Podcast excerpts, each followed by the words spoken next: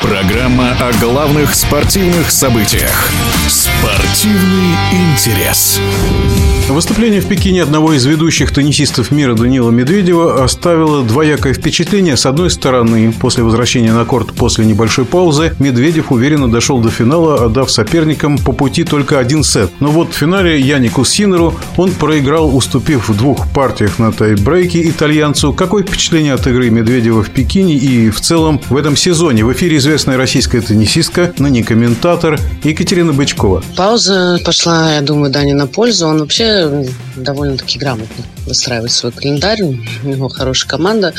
Он сам э, все прекрасно знает о себе, поэтому все у него идет правильно, так как надо. Ну, финал играют двое игроков, которые лучше всех да, были на турнире, соответственно, а здесь уже кто а, ну, оказался там более, да, даже не уверен, наверное, может быть, в моменты где-то более удачливым. Яник действительно набрал форму и очевидно, был увереннее всех на этом турнире в Пекине. Конечно, да, не может заносить абсолютно этот сезон в зачет, потому что ну, лучший игрок на харде, по факту.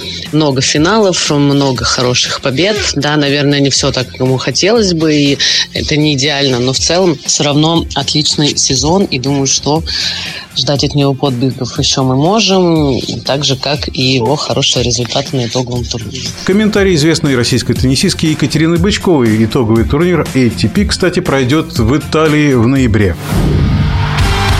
Спортивный интерес.